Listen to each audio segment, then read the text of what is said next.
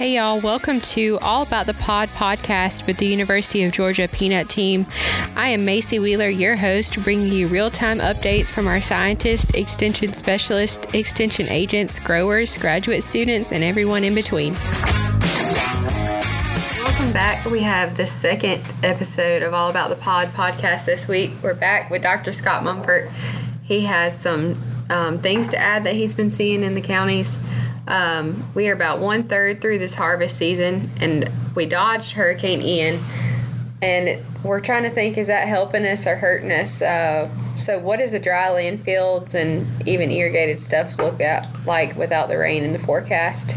Well, you know, the thing, the good thing is we did dodge this big, big storm uh, because it Yeah. could have been pretty bad for us if that wind and the amount of rain that Florida got. Uh, if that would have come our way, we would have really been hurt. Uh, the problem is, as we saw this storm shifting, we thought, well, hey, we won't get as much of the wind, but we'll get the rain. And we're talking about one to two inches of rain, and that, in all reality, we needed. Yeah. Um, the good news is, is the cotton crop is going to benefit from not having the rain around. Uh, you know, it's it's been defoliated, or a large percentage of, of some of it's been defoliated, so it's not hurt, and they can go ahead and harvest. But we've got two scenarios with peanut that worry me a little bit. Yeah. The first part of it is, is you know, uh, we mentioned the last segment about how the weather impacted the first third of the crop, you know, and, and how we've been low yielding and, and low grades. Well, that's slowly picking up. We're getting better yields now uh, in this next week, and we're getting better grades.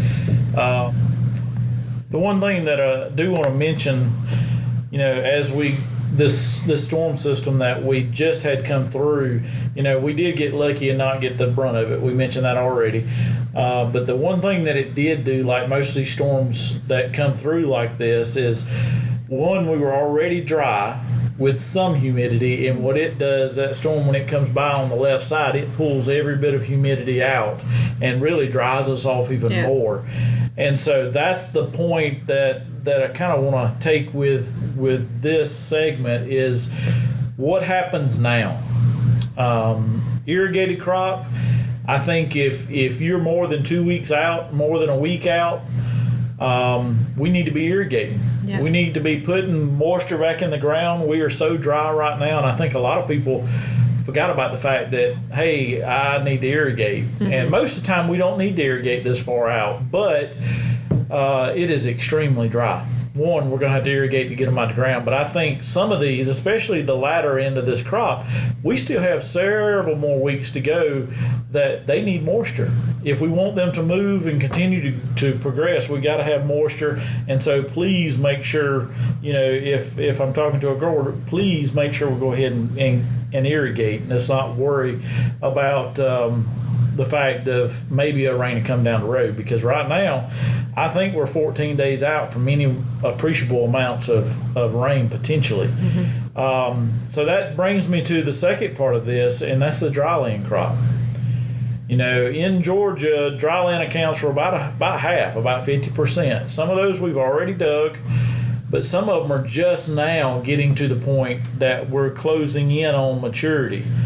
The problem is we have been now almost two and a half weeks without any rainfall. And so we've gotten very dry. And before the storm come in, we were like, well, we're going to have enough moisture to carry us to the storm. And then after that, that'll finish them on out.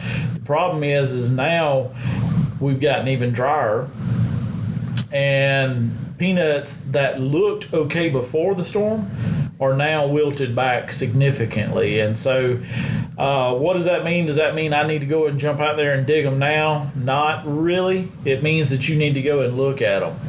Uh, and that's what I'm trying to encourage everybody to do is go and look at them.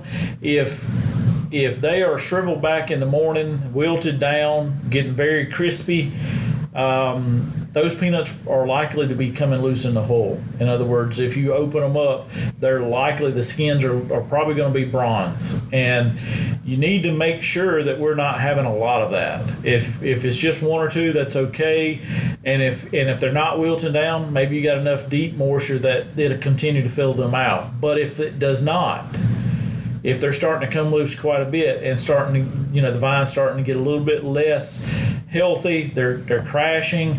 We probably need to go ahead and look at getting them out of the ground, and that's the thing that we, you know, it's a case by case situation. But I think we're going to see a lot of these dryland uh, fields starting to do that. Um, it's not the same situation as we got a little bit of moisture and we're going to leave them until a frost because you know they're just they're just slow to progress. Well, if they got moisture, they will continue to progress. So if you get midday and they're not wilting, you're in a good you're in a good situation. But if you're starting the very morning with them looking very bad and crashing and all, that's the ones that we need to really get out there and think about going ahead and digging. And I know some of these areas the ground is hard as a rock. Yeah. But uh, in some of those cases, we need to do our best job because we want to save what's there. We don't want them to go bad on us because if we get a, a system that does come in or, or a front that comes in and drops two and a half inches of rain or two inches of rain, everything that's bronzed up is going to likely Yeah. sprout. Yeah. And so that's something we got to keep in mind. Now, as dry as we are, it may not if you get an inch. You know, it's going to soak soak that in pretty quick and go right on by the peanuts and not cause that much of a problem. It's it's moisture that sits around those nuts for a long period of time. But the thing about it is, the big thing is the growers need to be at least looking at them, and let's think about. All right, if they're coming loose in the hole, hey, if I got a chance, let's go ahead and get make the best of what we got. Uh, the irrigated crop, let's not give up on it. Continue to water. Let's let's let them progress, unless we got some disease issues, and we talk about that every year. If you got disease, that's a whole nother story. But if they're healthy, let's push them as far as we can push them, and let's gain as much weight and grade as we can. So with that, that's that's the message I wanted to bring today. Okay. Well, thank you, Dr. Monfort. Um, so, what are some things you're telling? Say we still have some maturity checks going on within our our counties. What are you encouraging agents to look at and growers? Some big things. Well, the big the thing board, is yeah. is plant health. You know, how are my vines?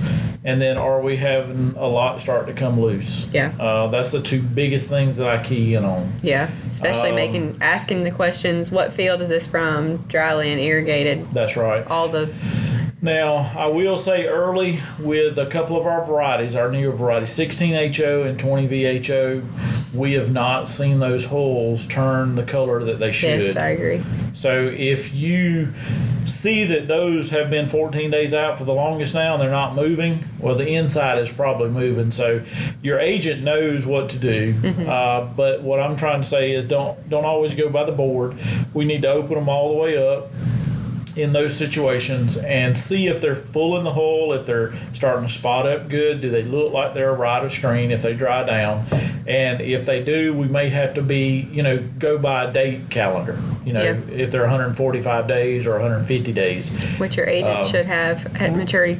That's clinics. correct. They should know that, and our agents are wonderful at this. Yes, they so are. the point is, is things don't always work perfectly with a board, um, and that is weather induced. Yeah. So we just have to go with what we know as far as dates. What do they typically do, and then what are they doing, and try to make a good decision. Yeah, and I know a lot of people have asked, what are we seeing with 12 Ys this year? Pretty standard or Uh, it, again, early, early planted 12 Ys did not put on a limb crop. And so some of those did come off a little earlier, but so did everything else. Yeah.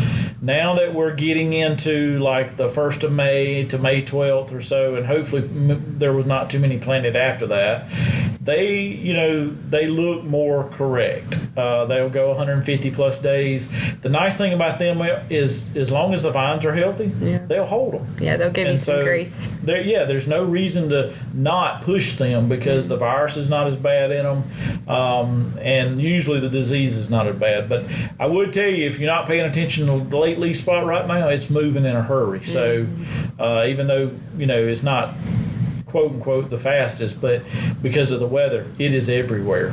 And as soon as we get a rain, things are going to change with Yeah, it. that's so that's very true. that's the other thing to note: what's going on out there. Alrighty. Well, thank you, Dr. Monfort. That wraps up this episode. Thank right. you. Thank you.